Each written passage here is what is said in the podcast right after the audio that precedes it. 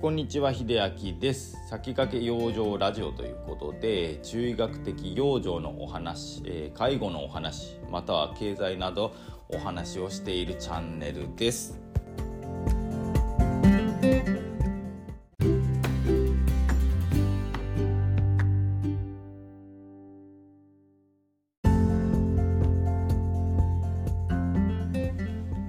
はい今日は雑談ということでね最近ちょっとまた更新が滞ってたのでまあ最近の出来事だったりとか思ったことっていうのはねまあ介護の話あるなしにかかわらずお話していきたいなと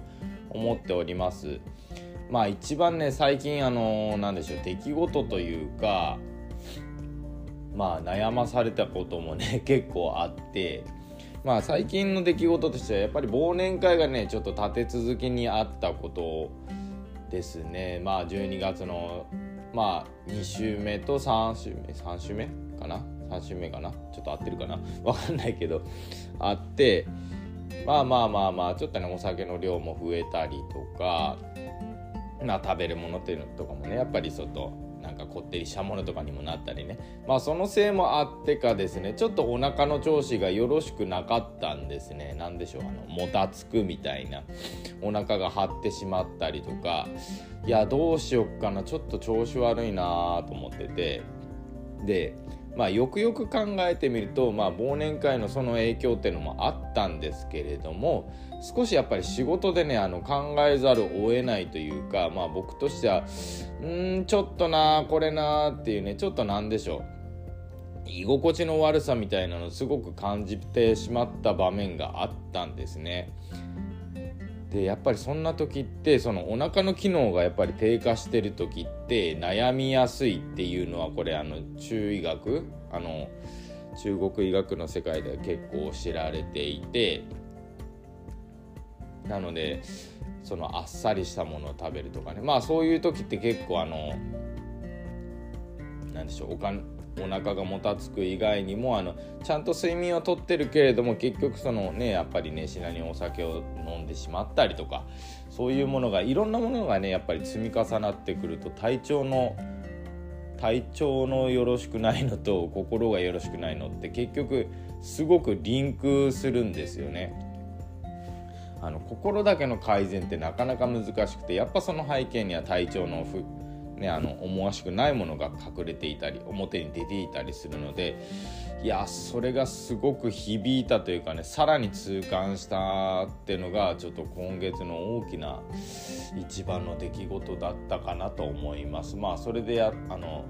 臨時でねいつも1ヶ月に1回ぐらい漢方相談入れてたんですけれどもちょっと2回目入れてあのちょっとよろしくないんでっていうことでまあお腹に対してのアプローチをする漢方薬だったりとかちょっと出してもらってそれで様子を見たいと思います。今ねあのなるべくその揚げ物を避けたり、まあ、野菜中心とかあの消化にね極力あの負担があんまりかからないものをね食べてちょっとお腹に優しい生活をねあの意識してやっているんですけれどもあの特に冬なんでねやっぱり消耗いろんな場面での消耗っていうのを控えたい季節なんですね。あの溜め込むっていうのがね基本的な冬の過ごし方と言われていてもちろん激しい運動というのは今の時期ね結構 NG なんですよね。寒いゆえにその激しい運動によって汗をかくことによって毛穴が開いてしまう毛穴が開いてしまうことによってまあ寒さであったりとか今だったらまあね、今も冷たい雨とかね降ったりするじゃないですか。そういうものもね湿気とかね入ってきたりするとあの体調不良風邪とかひいてしまったりするので、まあ、いろんなことを含めるとね本当に今は本当に動物みたいに何でしょう活動を控えめで少し閉じこもるみたいな。たまにその運動をね適度にやって気の巡りをよくしなきゃいけないんですけれどもねゆっくり過ごすっていうのがすごく大事だなと思ったというまあ今日はそんな雑談でございました。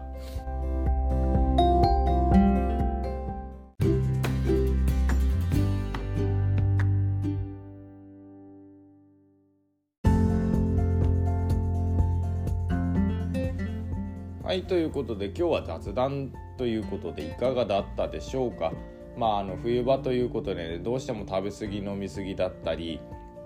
あの他の季節とは違ってね日照時間も少なくなってきたり気圧差寒暖差っていうのがまあ並べるだけれどもこれぐらいにあの外的な